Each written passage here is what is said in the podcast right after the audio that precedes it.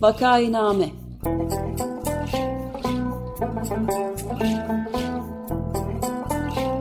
Salgın günlerinde memleket manzaraları. Hazırlayan ve sunanlar Güven Güzeldere, Ömer Madra ve Özlem Tekin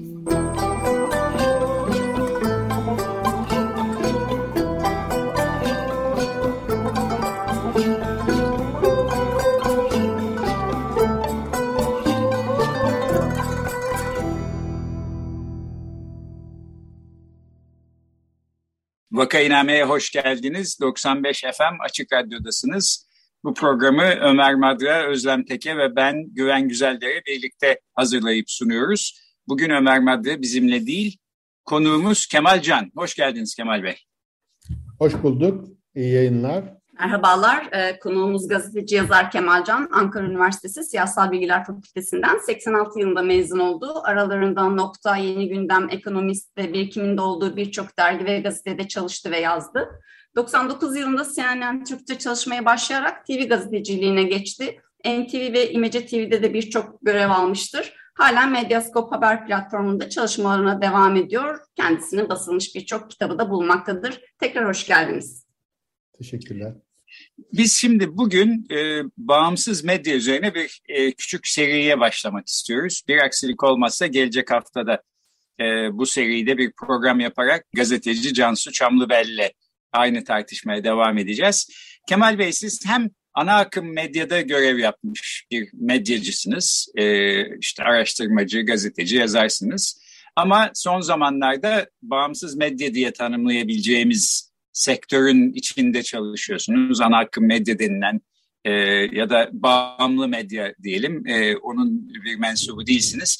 Şimdi önce bağımsız medya nedir? Biraz bunu konuşarak başlayalım istiyorum. Arkasından da bağımsız medyada çalışan biri olmak şu günlerde Türkiye'de nasıl bir şey? Bunun zorluklarından bahsedelim istiyorum. E, bağımsız medya nedir? Belki e, onun tersi cinsinden tanımlamak da mümkün olabilir. Yani işte iktidardan birisinin telefonuyla e, yazısı değiştirilen ya da haberinde değişiklik yapılması istenen türde insanların çalışmak zorunda kaldığı medya diye mi tanımlayacağız bilmiyorum ama e, bağımsız medyayı nasıl tanımlayalım? Önce buradan başlasak. Aslında sizin tanımınız doğru bir e, tanım. Yani bağımlı olmayan diğerinden e, tarif ederek bir yere iktisaden, siyaseten ya da e, fikri olarak mecburiyet bağı olmayan, onun yönlendirmesine e, baştan varlığını e, teslim etmemiş e, medya kuruluşlarına e, bağımsız medya diyebiliriz. Ama bu aslında şöyle bir tartışmayı da kaçınılmaz olarak zorunlu kılıyor. E, bunun mutlak bir durum olarak tarif etmek ne kadar mümkün? Yani her şeyden e, bağımsız olmak, Hatta işte medyada çok tartışılan bir şey tarafsız olmak. Yani her yere eşit mesafede olmak gibi bir şey aslında pek mümkün olmayan bir soyutlama. O yüzden tam bağımsız e, bir e, medya e, tarifi oldukça güç. Kendini böyle tanımlamaktan çok aslında bağımsız medyayı izleyicileri üzerinden tanımlamak daha doğru. Yani izleyicisini belirli bir e, çıkar, yani bu iktisadi çıkarda olabilir, siyasi çıkarda olabilir. Belirli bir bağlantı çerçevesinde belirli bir alana yönlendiren, bir kanaate yönlendiren olmama anlamındaki bir şeyi temel yayın düsturu edinen, e, edinme e, gayretindeki ölçüsünü buradan e, koyan e, kuruluşlara e, bağımsız olma çabasında e, medya e, gayretleri e, diyebiliriz. Sanıyorum e, biraz kesinlik içermeyen e, tanımı e, böyle olabilir bağımsız medyanın. Evet yani bugün bağımsız medya diyebileceğimiz alanda çok az sayıda yani bir elin parmakları kadar belki gazete var işte medya e, kuruluşu var diyoruz ama e, belki eskiden de hiçbir zaman tam bağımsız bir medya yoktu sizin e, tanımlamanızla. Fakat yine de bir evrim geçirdi medya sanki. Başka yani ne bileyim 25 sene önce olduğu yere göre daha farklı bir e, yere geldi. Bu da bağımsız diye tanımladığımız medya kuruluşlarının önemini herhalde daha da arttırıyor. Yani soyu tükenmekte olan nadir e, varlıklar kapsamına neredeyse alıp korumamız e, gerekiyor diye düşünüyorum. Siz ne dersiniz? E tabii yani bu e, biraz benzetilebilirse e, bu yine e, kültürel ürünler örneğinden gidersek hani stüdyo e, sinemasıyla bağımsız sinema meselesi gibi. Yani aslında bu bağımsızlık tanımı büyük ölçüde iktisadi bir şeyi tarif ediyor aslında. Yani e, çünkü dediğim gibi tarafsızlık meselesi daha tartışmalı bir şey. Son e, yıllarda değişen, daha öncesine göre e, değişen mesele e, özellikle Türkiye söz konusu olduğunda iktisaden ana akım dediğimiz medyanın ekonomik olarak e, belirleyici bir takım aktörlerin elinde e, tekelleşmesi dışında siyasi iktidarın doğrudan uzantısına dönüşmüş olmaları. Yani Türkiye'de bağımsız medya tartışmasını daha dikkat çekici yapan şey daha önceden olan o ekonomik kaynaklı tekelleşmenin, ana akımın bir sermayenin kontrolüne e, girmesinin dışında doğrudan iktidarın bir uzantısına dönüşmesiyle aslında ilgili. Dolayısıyla son yıllarda e, işte bağımsız medya, ana akım medya hatta şu anda o yüzden ana akımın ana akımlık bu fonksiyonu yani dördüncü kuvvet fonksiyonu da tartışmalı. Daha önce de e, iktidarlarla çeşitli ekonomik çıkar ilişkileri içerisinde olan yapılardı ana akım medyanın. Özellikle patron yapısı açısından bu daha önce de geçerliydi. Ama orada e, hani tarif e, belki çok benzetme doğru olmayabilir ama biraz güçler ayrılığı e, biçiminde işleyen çatışan e, çıkarların da söz konusu olabildiği ya da farklı çıkar çevrelerinin medya sahipliği üzerinden siyasi iktidarı etkilemesinin e, söz konusu olduğu bir e, düzenden büyük ölçüde ana akımın neredeyse tamamının e, iktidarın kontrolüne geçtiği bir düzene geçtik. Dolayısıyla ana akımın artık ayrı bir kuvvet olarak yani tıpkı meclisin öneminin kalmaması gibi, yasamanın öneminin kalmaması gibi, tıpkı yargının öneminin kalmaması gibi medyanın ayrı bir kuvvet olarak ana akım medyanın tarif edilemeyeceği bir şey, bir e, durum ortaya çıktı. Dolayısıyla ana akım medya ve bağımsız medyadan çok iktidarın doğrudan kontrolündeki medyayla onun dışında var kalmaya çalışılan medya e, biçimindeki bir ayrım Türkiye için daha geçerli bir şey bence. Ve yeni olan durum yani daha önce de bağımsız medya ne kadar bağımsızdı tartışmasından ayrı olarak bugün yeni durumu oluşturan şey iktidarın medya kontrolü e, meselesi. Yani yeni olan kısım bunun dolaylı ilişkilerle değil çok doğrudan işleyen bir hale dönüştürülmesi. Eskiden de e, bir takım e, çıkar ilişkileri üzerinden e, bu kontrol devam ediyordu ama şimdi doğrudan e, tıpkı yargıda gördüğümüz gibi, tıpkı yasamada gördüğümüz gibi bu çok doğrudan bir ilişkiye e, dönüşmüş durumda. Bu açıdan bir fark olduğunu söyleyebiliriz. Evet hatta yani bu ilişki böyle bu kadar doğrudan hale geldikçe medyanın da medyalığı ortadan kalkıyor aslında. Yani medyayı medya yapan en öz e, niteliklerinde de bir yıpranma oluyor. Evet. E, peki hemen bu çerçevede o zaman sorayım. Siz şimdi daha e, eski zamanlarda ana akım denilebilecek medya kuruluşlarında da görev yapmış birisiniz. Şimdi bağımsız medya içindesiniz. E, bir gazeteci, medya elemanı olarak e, sizin için hayat nasıl değişti? Bağımsız medyanın mensubu olmak bugünlerde nasıl bir şey? Şimdi yani benim açımdan e, olan kısmından çok yani bağımsız medya çalışanıyla eski tip e, ana akım medya çalışanı arasındaki birkaç yapısal farka işaret etmek lazım. Birincisi medyanın bir özel güç olarak işte e, hani kendisine güç atfedilen e, bir belirleyici olarak e, yarattığı bir e, koruma alanı var. Yani bir yandan bir yönlendiren tarafı var. Yani ana akımda çalışan bir gazeteci için e, oranın özellikle e, sahiplik ilişkileri dolayısıyla oranın temel çıkarlarıyla ve onların e, çeşitli siyasi bağlantıları dolayısıyla kısıtlayıcı bir alanı var. Ama bir yandan da medyanın kendi başına bir güç olmasından gelen bazı güvenceleri, bazı avantajları da var. Yani en azından arkanızda sizi yaptığınız iş itibarıyla e, nispeten koruyacağını, kollayacağını e, düşündüğünüz, ondan e, bir tür e, güvence temin ettiğiniz e, bir kuruluş var. Yani bir, bir kurumsal kapasitesi var medyanın.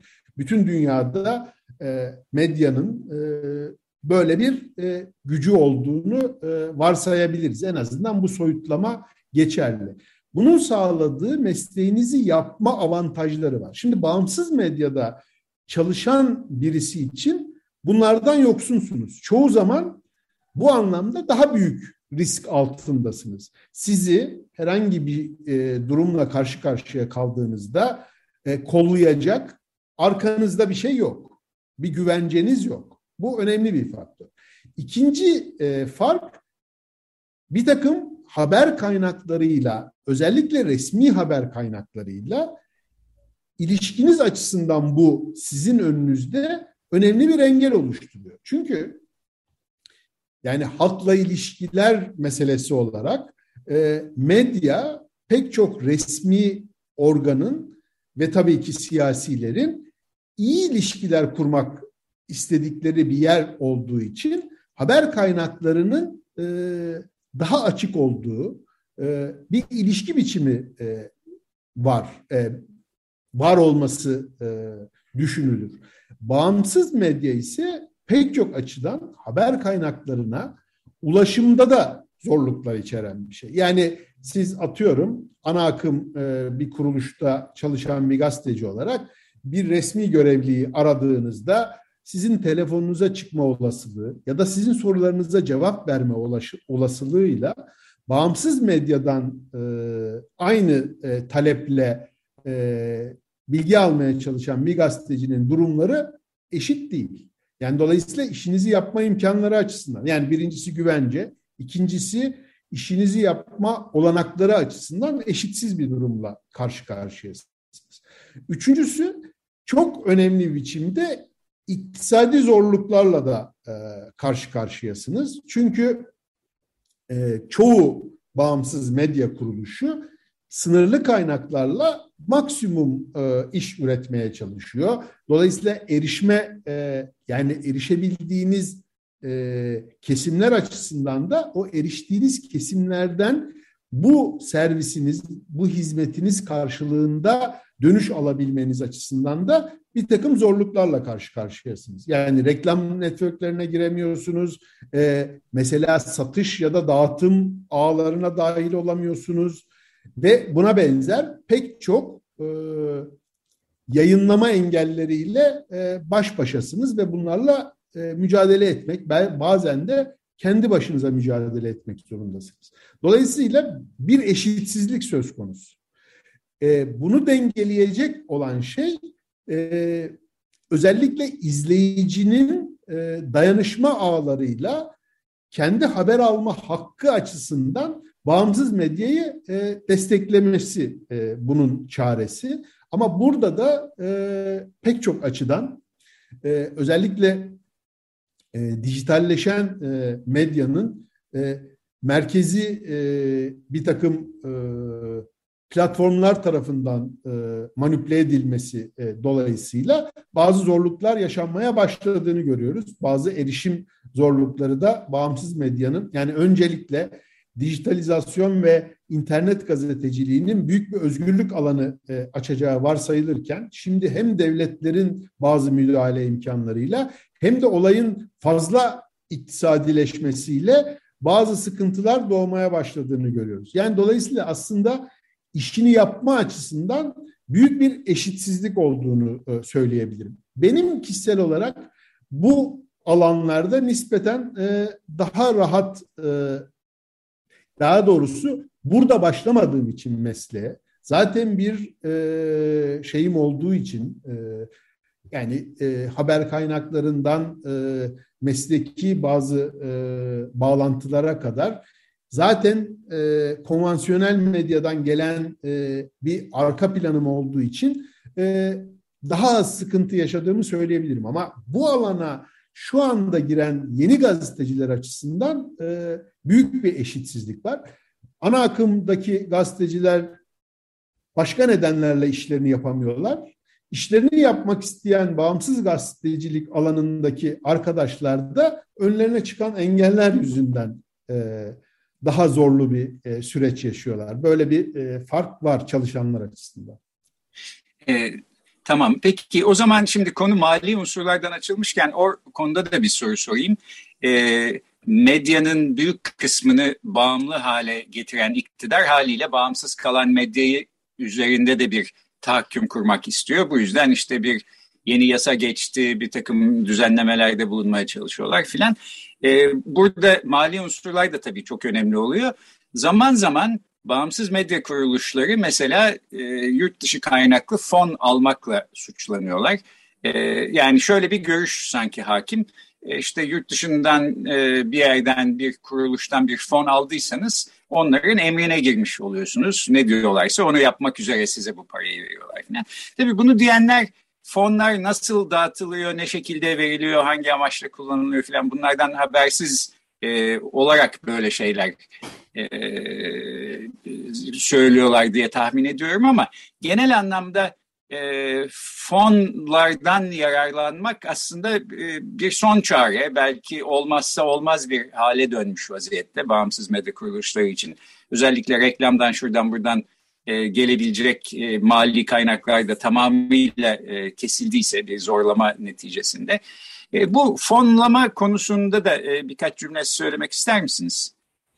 Ya şimdi buradaki temel belirleyici faktörlerden biri bence buradaki şeffaflık. Yani e, eğer siz e, gelir kaynaklarınızı açık, gerekçelerini içerecek biçimde ve e, nasıl kullandığınızı e, gayet şeffaf biçimde ortaya koyarak e, yapıyorsanız e, başka bir şey bunu örtülü e, biçimde e, hayata geçiriyorsanız başka bir şey. Yani pek çok şey. İşte yine şey başka alanlardan örnekler e, verebiliriz. Pek çok sanatsal ürün e, fonlanan ürünlerdir. Yani e, konserlerden e, filmlere kadar pek çok şeyin e, çeşitli alanlarda faaliyet gösteren resmi, gayri resmi e, fonlardan e, kaynak temin ederek e, yapılabildiğini biliyoruz. Burada asıl belirleyici olan bunun şeffaf biçimde ve e, açıklıkla hangi kaynaktan hangi nedenle e, fon kullanıldığının belirtilmesi. Burada pek çok bağımsız e, yayın kuruluşunun e, demin söylediğim gibi e, reklam geliri gibi bir alana hem siyasi müdahaleler nedeniyle hem o reklam verenlerin e, bir takım endişeleri nedeniyle e, dahil edilmemesinden kaynaklanan bir e, mali sıkıntısı var. Bunun bir yolu dediğim gibi izleyicinin dayanışması üzerinden yürüyen şey. Bir de bazı projeler çerçevesinde bazı fonların bu yayın faaliyetlerini desteklemek için kurulmuş bazı fonların kullanılması. Burada e, işte belediyelerden e, kamu kuruluşlarına, çeşitli sivil toplum kuruluşlarından eğitim kurumlarına, hatta tek tek e, insanların bile e, fon kullandığını biliyoruz. Burs dediğimiz şey bir fon kullanma biçimidir. Ve burs alan bir öğrenci burs aldığı kurumun e, dediklerini yapacak ve ömrü boyunca oraya bağımlı olacak anlamına gelmez. Yani o yüzden e, bu meselenin bir kategorik tartışma e, haline dönüştürülmesi özellikle e, maksatlı olarak yapılan bir şey ve bu kuruluşların, e, bağımsız kuruluşların üzerinde bu tür bir e, fikri baskıyı e, yaratmak için bu çeşitli e, kuruluşlar için e, kullanıldı. E, ama açıkçası e, ben kategorik olarak fon kullanmanın ya da e, fonlardan da yararlanarak ayakta kalmanın kendi başına bir e, yapılan işi e, sıfırlayan ya da onu e, sorunlu hale getiren e, bir şey olarak açıklanamayacağını eğer o fon ilişkisinin yapılan işle ve yapılan işin niteliğini değiştirecek bir e, durum ortaya çıkartıyorsa ancak tartışma konusu ol, olabileceğini e, düşünüyorum. E, ama yani sadece fonun kullanılmasından kaynaklı olarak e, bu iddianın e, biraz mesnetsiz olduğu kanaatindeyim. Evet, teşekkürler. Tabii ben de öyle düşünüyorum. Yani ben de eğitim hayatım boyunca burs alarak okudum ama bana burs veren kuruluşlara bir e, yükümlülük hissetmedim ya da benden herhangi bir şey istenmedi. Siyasi erk bir şekilde parayı biz veriyoruz, düdüğü de biz çalarız diye düşündüğü için olsa gerek e, ya da onların yandaşları e, işte bir yerden fon alınıyorsa demek ki onun e, fon verenin emrine giriyor bu medya kuruluşları diye düşünüyorlar. Halbuki tabii dünyada bu işler pek böyle yürümüyor. Peki programın son bölümünde son bir soru sormak istiyorum. Yani bağımsız medyanın e, pek çok zorluğu var. Diyelim ma mali zorlukları çözdünüz. İşte birisi bir para yatırdı ya da de, dinleyici desteğiyle e, toplandı filan. Ama buna rağmen e, yani insanlar kavga edebilir mesela ya da anlaşmazlık çıkabilir, kişisel çelişkiler ortaya çıkabilir. E, buna benzer bir olay e, bağımsız medyadaki bir gazetede de yaşandı yakın bir zamanda filan. E, dolayısıyla e, baş edilmesi gereken pek çok zorluk var ve ana akımın içinde olmayan ve ekstra bir takım zorluklarla mücadele etmek zorunda kalan medya mensupları için belki hayat daha da zor e, hale geliyor. E, programı bitirirken ben sözü size bırakayım. Yani bağımsız medyanın yürümesi, gelişmesi, yok olmaması, devam etmesi için e, hem medya kuruluşlarında çalışan insanlar hem biz izleyiciler, dinleyiciler, seyirciler, okuyucular e, olarak kime ne gerek, ne görev düşüyor ve siz e, ne şekilde son sözlerle bitirmek istersiniz konuyu? E, şimdi birincisi e, daha önce de değindiğim üzere asıl olarak bu bağımsız kuruluşların mümkün olan en bağımsız biçimde ve en verimli şekilde e, çalışabilmeleri aslında e, doğrudan iletişim kurdukları izleyicilerinin açık e, desteğiyle e, mümkün olabilecek bir şey. Eğer bir haber alma özgürlüğünün karşılıklı olarak tamamlayıcı tarafları olan yayıncılar, gazeteciler ve onu takip eden okuyucular, izleyiciler, dinleyiciler arasında aynı zamanda bu hizmetin e, oluşmasını sağlayacak kaynakları yaratmak ve bu kaynakların verimli kullanımından fayda elde etmek için e, doğru bir e, ilişki oluşabilirse hem bu bağımsız kuruluşların bağımsızlığı daha garanti altına e, alınmış olur hem de onların yaptıkları faaliyet gerçekten tatmin edici ve e, değerli hale dönüşür. Bunun mekanizmalarını kurmak, bunu e, yaratmak ve bunu süreklileştirmek önemli. Aksi takdirde bağımsız medya kuruluşlarına Şimdi iktidarın ana akım kontrolünden bahsediyoruz ama e, bu bağımsız medya kuruluşlarının önemli bir kısmının şu anda iktidara muhalefet eden siyasi çevrelerin tıpkı iktidar gibi bir e, işlev kazanmasıyla ilgili bir tazikle oluşturduğunu da görmek lazım. Açıkçası bundan da kendini koruyabilmesi, yani bağımsız medyanın ana akımı kontrol eden siyasi e, ve mesleki e, deformasyonu taklit eden, ona benzeyen, onun gibi davranan, onun reflekslerini edinen, onun biçimlerini e, tekrar eden bir e, yapı olmaktan uzak kalması gerekiyor. Yani bağımsızlık sadece e, haber üretim sürecinin ve onun e, ilişkilerinin değil, biçimin de önemli bir parçası olmalı. Başka bir dil kurabilmenin, ana akım e, alışkanlıklarının, ana akımı burada şöyle kastediyorum, bu bozulmuş haliyle e, kastediyorum.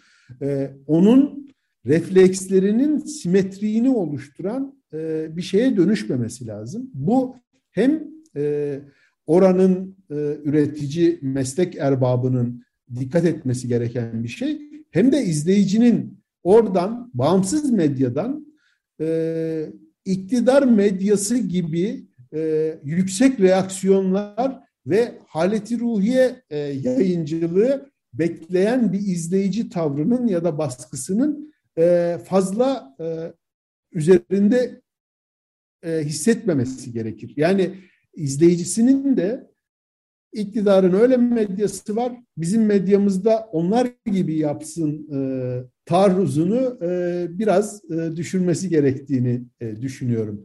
E, çünkü bu zaman zaman, e, çünkü normal de bir şeydir. Yani insanların e, haleti ruhiyesine karşılık gelecek bir yayın faaliyeti arzusu anlaşılmaz bir şey değildir. Ama bunun e, çok belirleyici bir e, baskı haline dönüşmemesi gerekir. Evet, peki teşekkür ederiz. Ee, sizin yazılarınızı okuduğumuz, analizlerini izlediğimiz e, Medyaskop böyle bağımsız bir e, medya organı. Bu programı yapmakta olduğumuz Açık Radyo'da 27 senedir bence bağımsız kalmayı mucizevi diyebileceğim bir şekilde becermiş bir yayın organı. Ee, ömürleri uzun olsun diliyoruz çünkü e, bence çok anlamlı işler yapıyorlar. Özellikle e, içinden geçtiğimiz dönem e, gibi dönemlerde. Bugün konuğumuz gazeteci yazar Kemal Can'dı. Türkiye'de bağımsız medya üzerine konuştuk. Çok teşekkür ederiz Kemal Bey. Ben teşekkür ederim. Bütün söylediklerinize de katılıyorum. İnşallah bağımsız, bu iki bağımsız kuruluş ve diğerleri uzun ömürlü olurlar. Evet, teşekkür ederiz. Görüşmek üzere. Hoşçakalın.